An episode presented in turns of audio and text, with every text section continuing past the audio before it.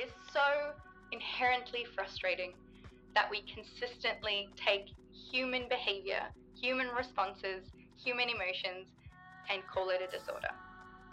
Seeing someone who has been dealing with pains, these, these behaviors, most of their life, and then seeing change within a month, within two months, within three months, looking back and going, I would not have reacted this way a year ago. I would not have reacted this way six months ago.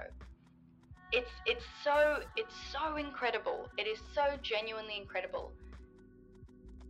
Bianca McIntyre is a therapist who not only has personal experience with BPD, but also dedicates her work to helping patients with personality disorders.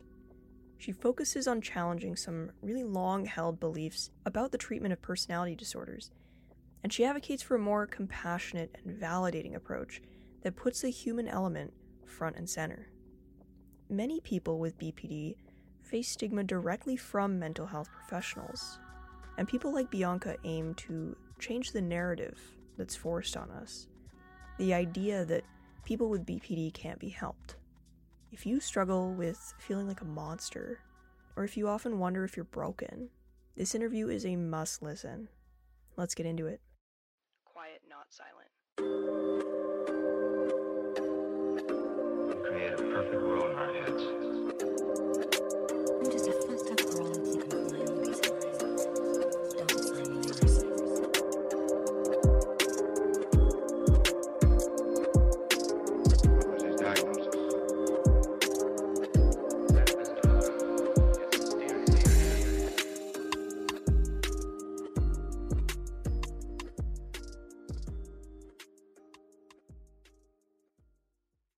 Bianca is a therapist with BPD. She lives in Australia. Uh, where in Australia do you live again? So I'm in Queensland. I'm in Brisbane. Love. So and super hot all the time. What is your story, Bianca? Like, what is your origin story, if you if you call it that? You know, like we can start anywhere rattle life. You can start from birth. Be like, my mom in this year, like I burst out of the womb and onto the dance floor, and here I am now. well, or you can start from like just a couple years ago. It doesn't matter. As my mum likes to tell the story, um, I was born on the coldest day of the year in South Africa on the 11th of July, which is like the dead of winter in South Africa.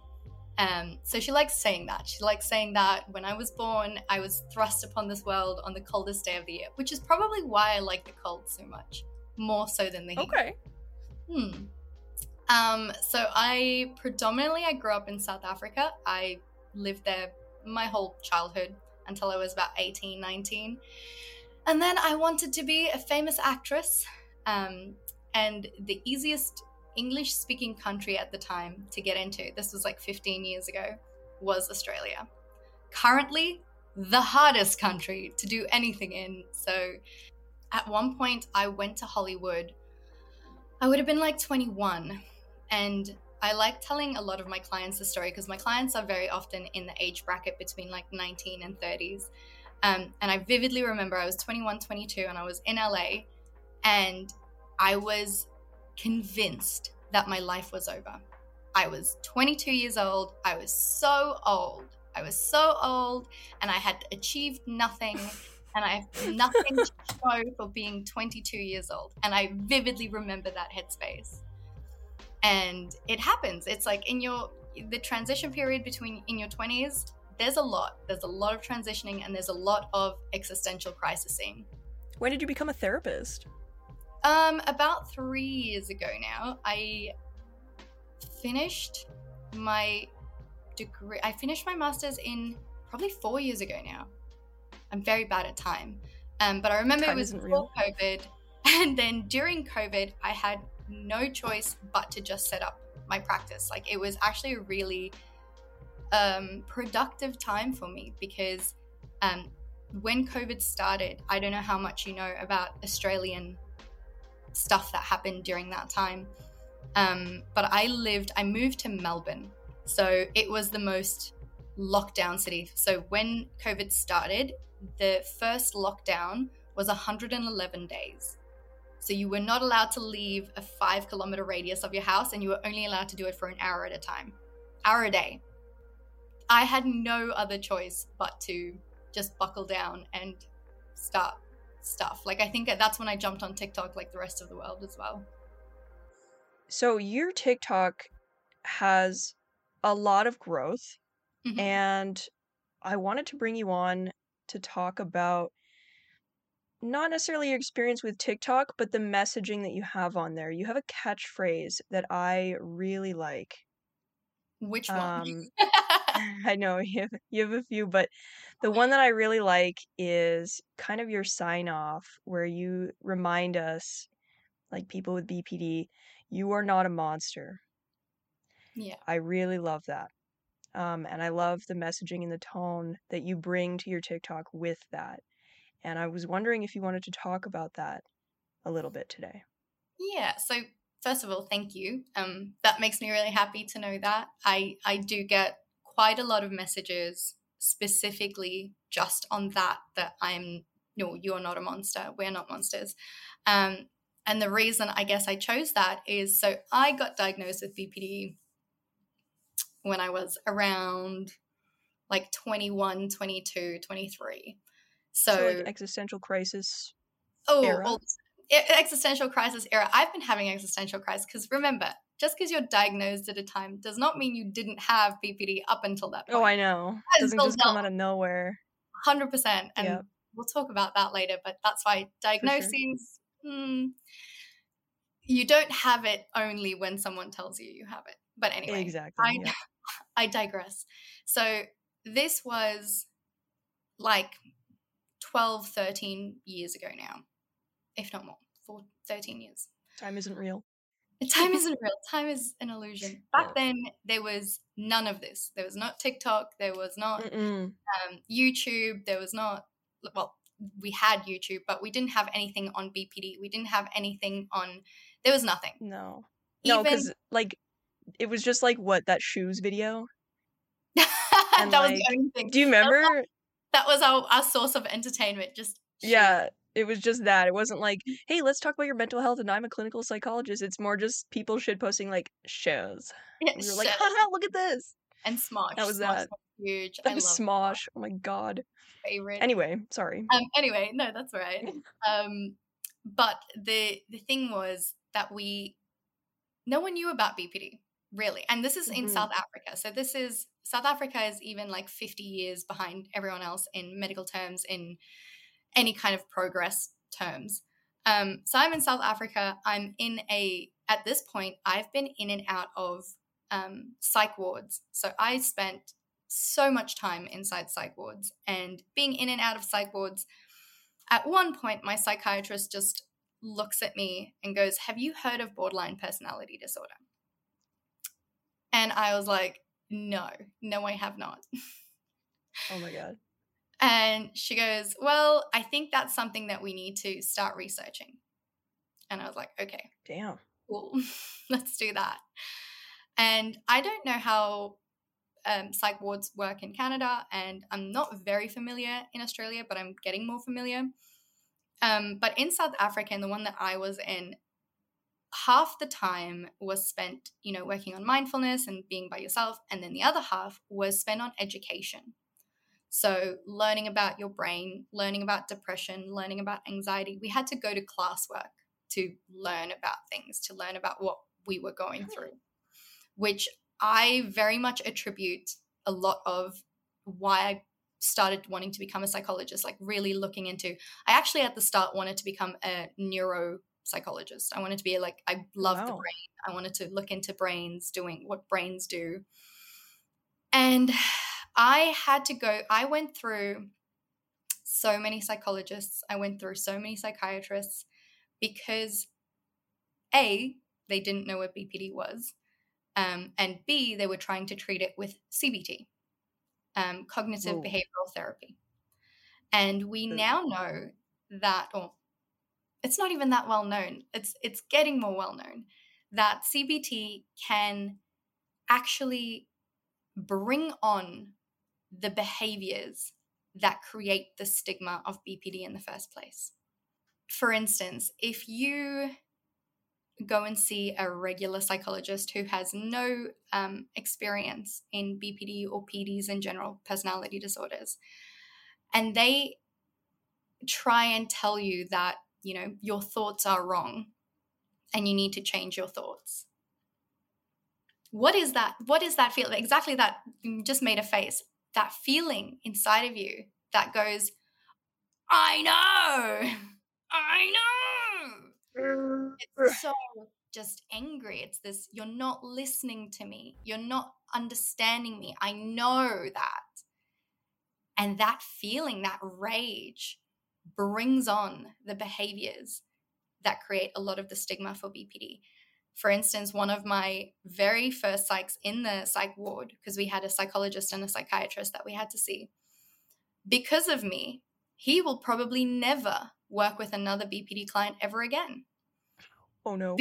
Because in the first session, I think it could have been the first or second session, because um, we were doing CBT and he was doing a very kind of um, tough love approach with CBT at someone with very, at the time, undiagnosed BPD, undiagnosed understanding of behavior.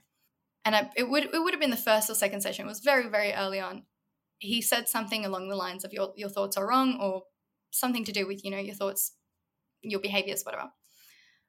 I got so angry that I picked up a chair and I nearly threw it at him. I I picked it up and I looked and I saw the fear in his face and I just threw it down and I said, "You're not listening to me." And he shouted at me, he's like, "Get get out of my office." Oh my god. And that experience to him probably has like solidified people with BPD are dangerous. Wow. People with BPD are bad clients. So that to me I guess is is what I appreciate coming forward with more information because he was just doing what he was taught at the time. He was doing the best that he could with the information that he had. But in that sense, you know, you can't, if we take it to like a, a physical sense, you can't get mad at a cancer patient when you give them insulin and it's not working and they get worse or they get angry at you because you're treating them with the incorrect medication. So, I guess to transition into you know the things that are happening these days the the fact that we have so much so many more avenues for information to even help clinicians understand that this part you know that has been working for centuries cbt has been the leading um, psychotherapy for for the last few tens of years it doesn't work. It doesn't help.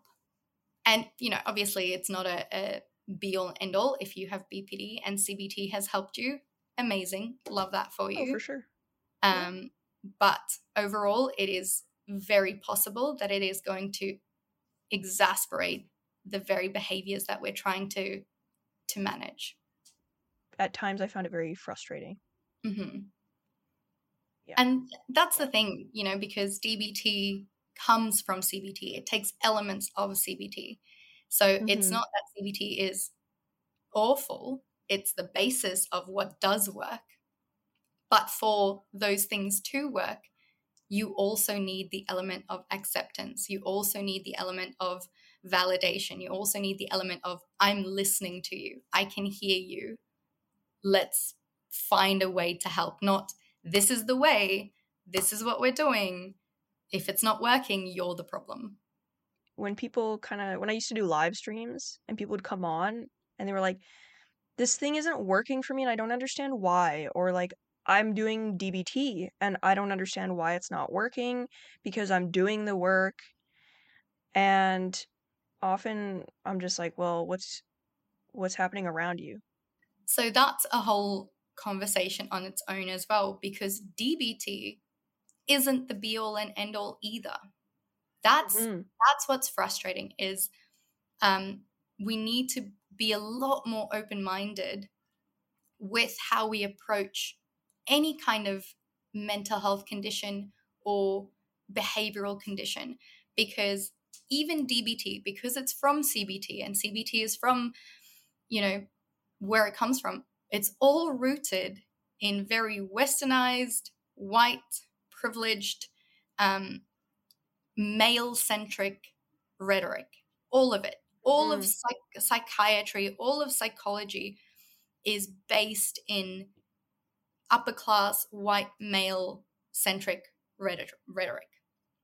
And even the DSM, like this is what I get a lot of flack for whenever I talk about it on my socials, is I'm not necessarily against the DSM, but I don't appreciate the DSM for where it is in the, you know, how high of a pedestal we put it on. Because essentially, the further your responses are from a rich white man, the more mentally ill you are, essentially. That's what the DSM Mhm. says. So if you, you know, even with the new um, revision, there's a section for grief, where if you grieve too long, you now can be diagnosed with a grief disorder. Yeah, isn't it like prolonged grief disorder? Isn't that weird? And that so that is so inherently frustrating that we consistently take human behavior, human responses, human emotions and call it a disorder. Which going back is why when people tell me DBT doesn't work for me, that's valid.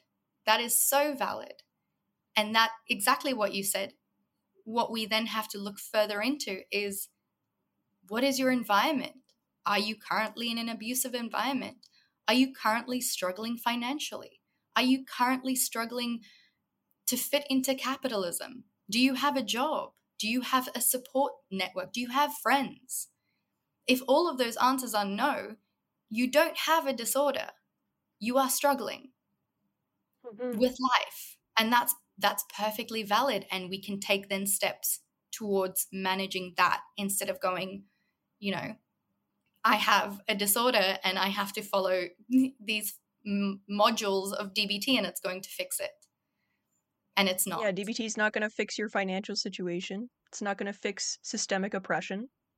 No, not at all. And unless we unless we bring awareness to it, actually incorporate into into your therapy, into whatever you're coaching, into your um, community support, it's not going to it's not going to get better. We can we can manage it to an extent, but it is a wider problem that we need to start looking at.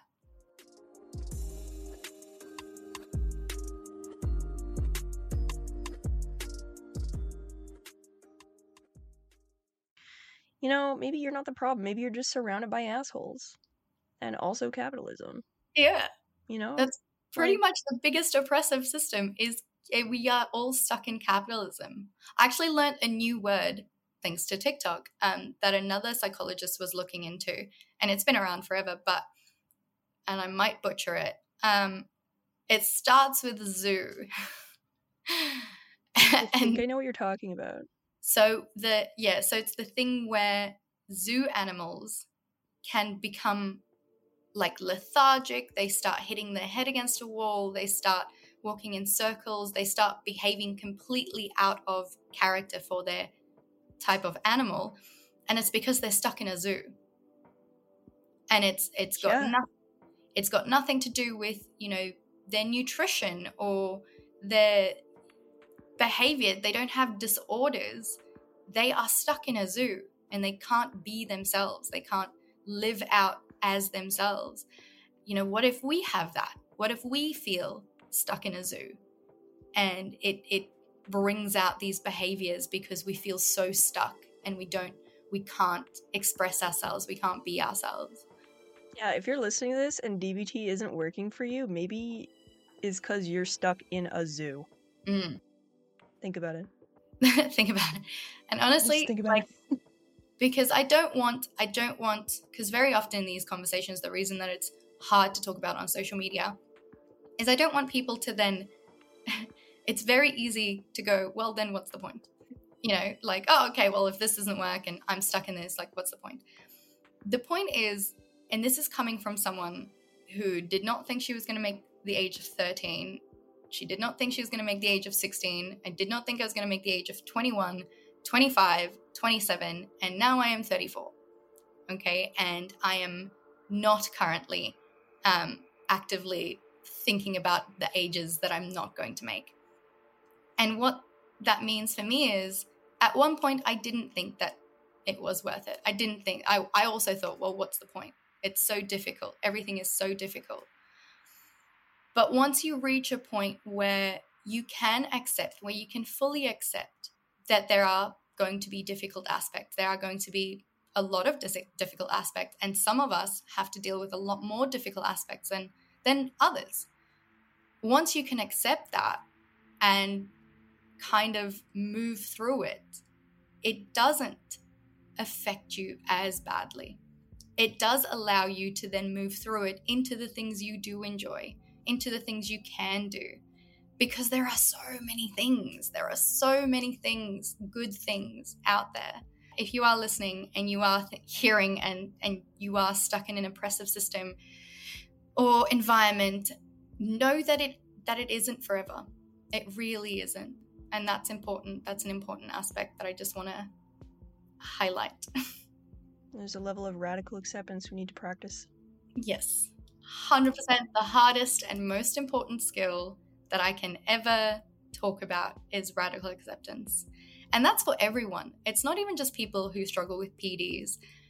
I talk about this to, you know, just my friends in general. Um, a big one that I find very common and very funny is road rage. So the amount of my friends who just they get so violently angry when someone does something on the road. And it's so like since practicing like radical acceptance and, and, and being able to just take things as they come, it's baffling to me to see something so small cause such a reaction in someone. And there's nothing they can do about it. It's not like it affects them so minimally physically, and yet it causes this huge rage response.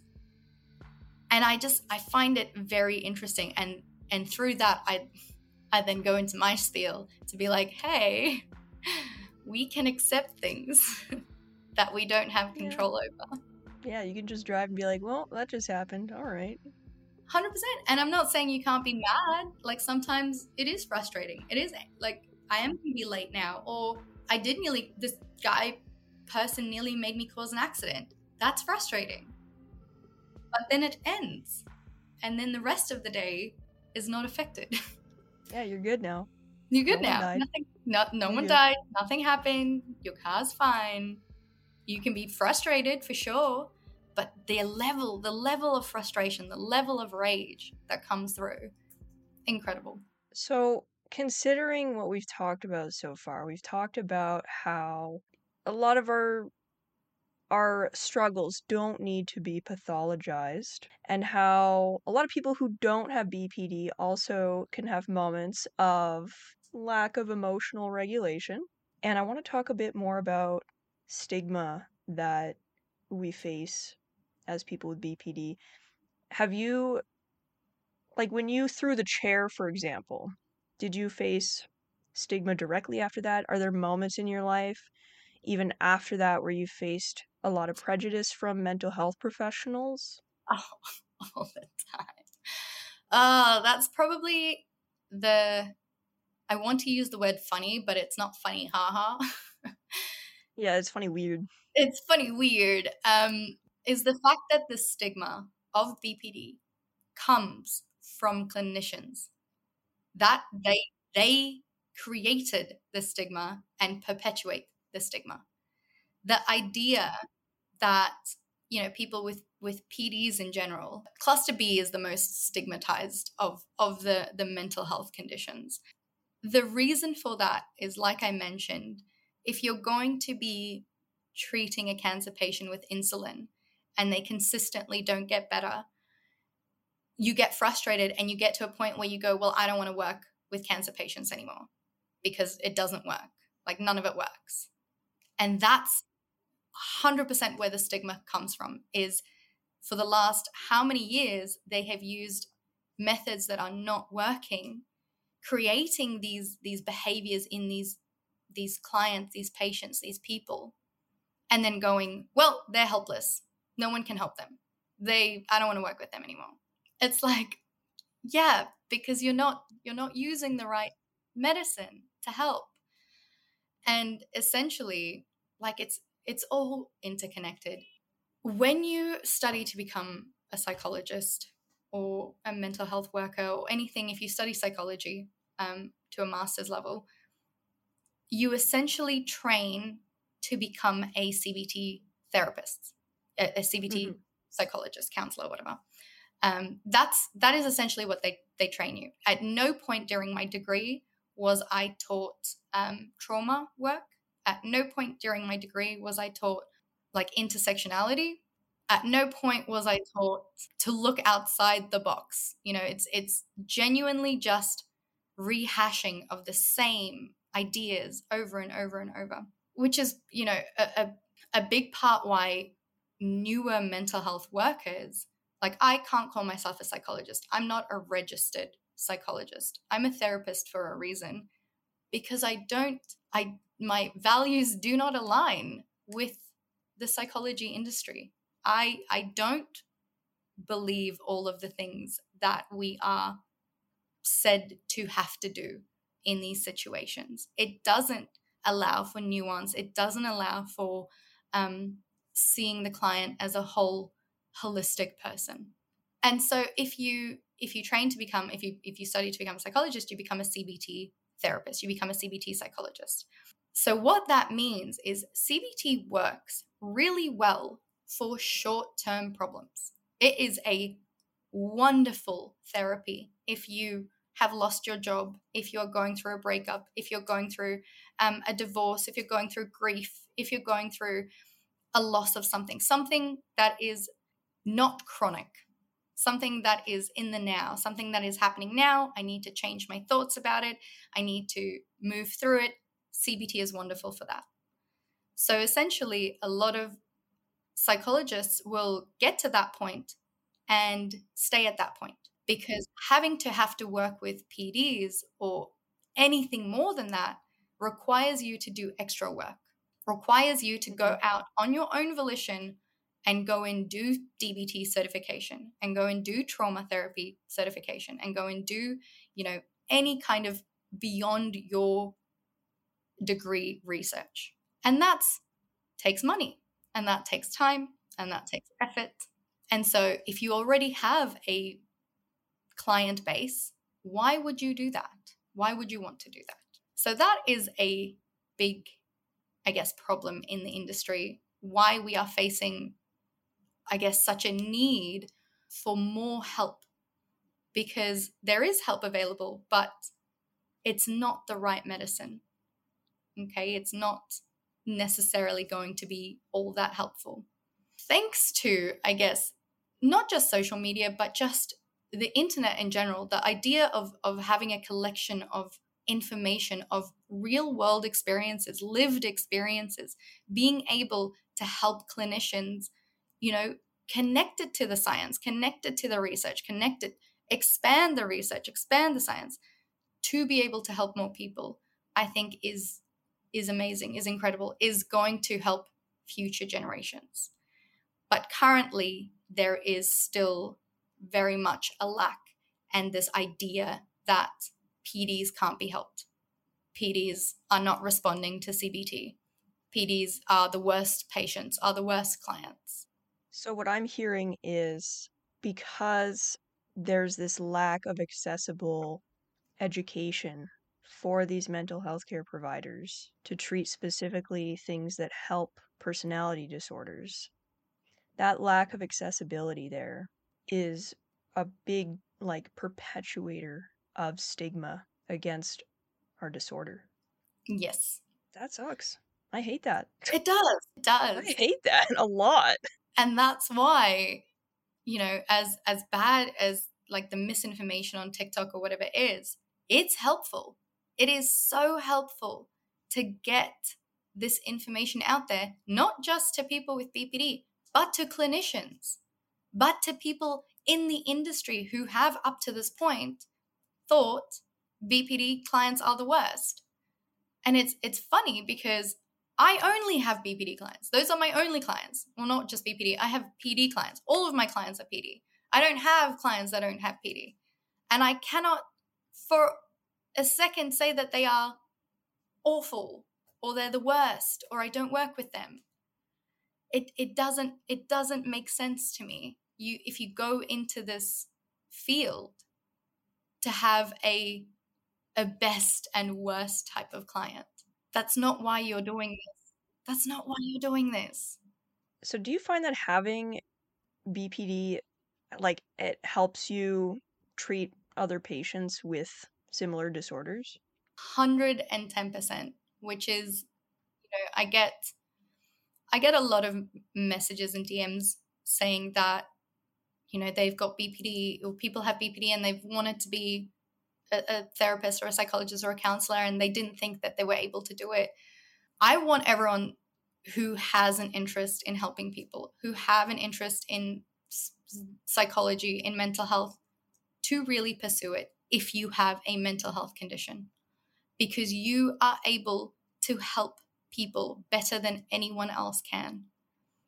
100% if, you know, if I don't have something, if I've never been experienced in something, it doesn't mean that you can't necessarily help. But my my knowledge is lacking. My knowledge is as far as other people's experience that I have interpreted through a textbook. That's as far as my knowledge goes. If you have internal knowledge and you don't even have to have the exact same experience because BPD, you know, has 256 different ways of of showing up. But you can have the the empathy that someone who hasn't experienced it with your with your client. You can have that empathy. You can have it more so than someone who has not experienced it or who has no idea of the depth of the the pain of the the emotional turmoil. Because i can you know i can see someone say you know let's break it down if i've never broken a bone before i can see that it's painful you are showing me that it's painful i have no idea what that means. So, you know, if a textbook tells me that for a broken bone, you have to do this, I'm just going to do that. I'm just going to wrap it up and hope for the best. You telling me, ouch, I don't want to do that, it hurts. And me going, well, the textbook says I need to wrap it this way. So, too bad. If you're a, a clinician and you've never experienced the intense emotions of BPD, and in your textbook it says you know do these do these things and they'll be okay and your client is coming to you and saying i can't i can't do this and you've never experienced that level of i can't and you're just going to keep going well just have you just try it though. Have you tried breathing? Sorry. That's okay. Sorry. I hate i i it's so frustrating to me that meditation and breathing and healthy eating and all of that it frustrates me because those things work. But if if put in a situation where they are not needed or if like you know like you call the crisis line and they go you know have you tried breathing that and then that ingrains in your head that this is stupid but in actual fact breathing does help breathing does help cold compressions do help. Meditation does help. Walking outside does help. Getting sun does help. But if you tell me that in that moment, I will bite your head off. Yeah, don't tell me in the middle of like an episode to just have you tried breathing? You're Get like out of no, here. No, Get out of no. here.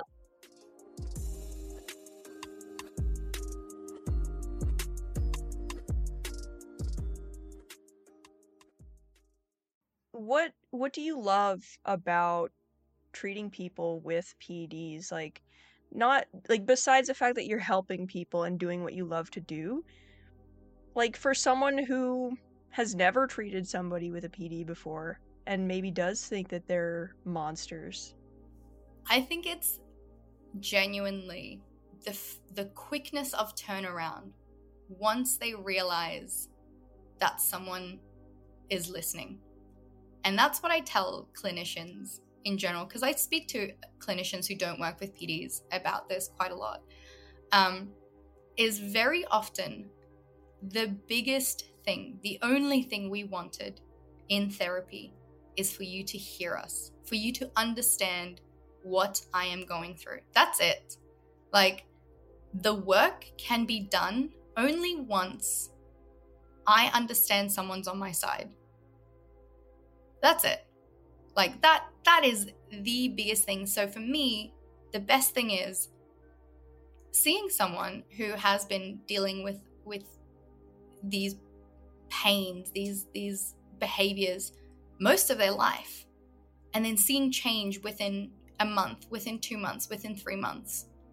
And and looking back and going, I would not have reacted this way a year ago. I would not have reacted this way 6 months ago. And just it's it's so it's so incredible. It is so genuinely incredible. And I guess it falls under helping people, but to just see that, to have that person actually be able to take control of of their life, of their emotions.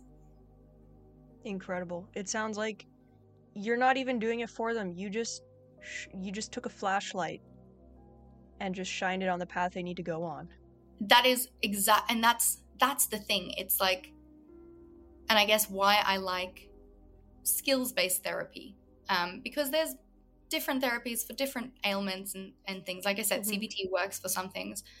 But like I have something that works, you know, a, lot of the time, obviously, not all the time, but I can give you these things and I can go, look, just try and have them try and have it work and have them go, oh my God, like this is this is what's been missing. This is what I've been looking for. I don't want to work with someone for for years. That's not my that's not what I'm trying to do here. I don't want to be a crutch. I don't want you to lean on me. I want to show you this is what you can do. Here are the tools and then go and then use those tools. And then the more you practice them, the more they work. If you stop practicing them or stop paying attention to them, it it does. You do slide back even I slide back. I've been doing, I've been working on this for 15 years actively. And I, I know when I'm, I've stopped doing, you know, checks, checking in or, or meditating or being aware of my surroundings, of my emotions, of the people. So it is. It's important to understand it's a skill like any other that you have to practice that's going to help you. Recovery isn't linear. And um, you know, I've I've relapsed.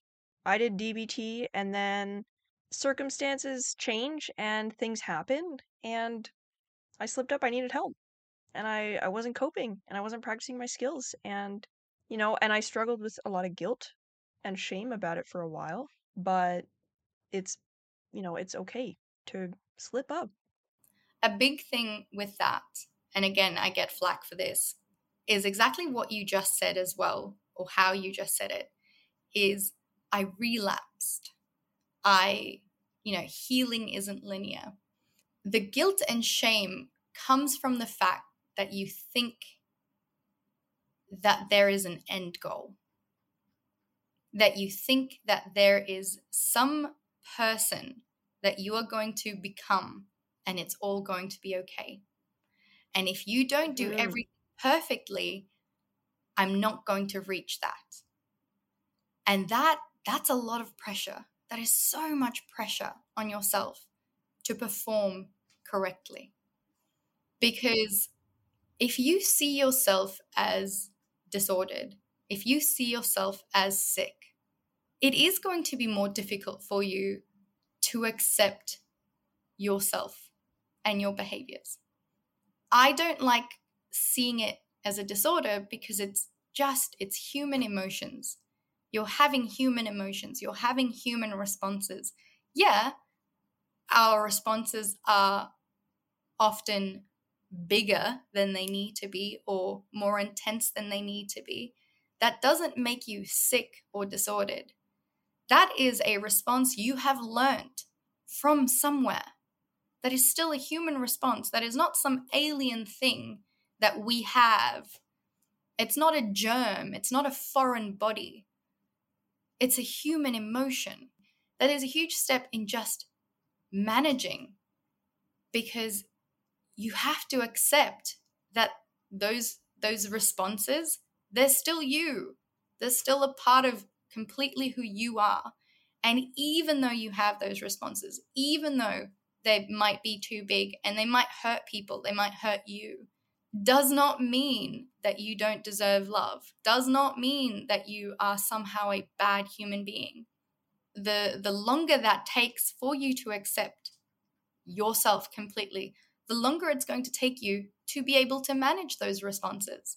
Because essentially you're stepping away from them. Oh that's not me. I'm not like that. I'm not that person.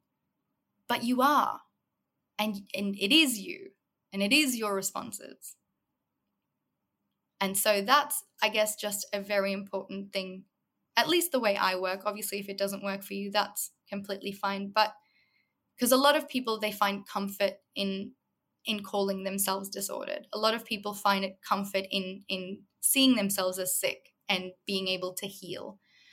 But essentially if you if you see yourself as as this project then of course you're not going to enjoy your life. Of course you're not going to be seeing all of the good because you're broken. So of course you're not going to be enjoying your life because you you have this vision of this person you're supposed to be and only then once i'm this then i can be happy. Then i can have a relationship. Then i'm going to experience life. No. You get to experience life right now. And right now and and during that doing that you can build your skills. You can work on your managing your emotions. That's perfect. But you're not sick. You're not disordered. You're not this project that constantly has to be worked on I felt like at the beginning of my kind of like like when I was first diagnosed, I had fallen into this recovery fallacy. That's what it is. It's a fallacy. I am only recovered or I am only whole or I am only not disordered when Mm. I never feel uncomfortable emotions ever Mhm. again. And that's just not real. and that that's a huge it is a very common um thought process to have it is a very common thought process to have so that's a big thing that we work on you know when at least with my clients that we manage is what i let them know is what essentially you're never going to reach a point where you're not going to react you're never going to reach a point where you're not going to be sad or uncomfortable or icky or um, feel these deep emotions. That's not what we're trying to do. We're not trying to get you to be this stoic robot. That's that's the furthest away that I'm trying to get you at.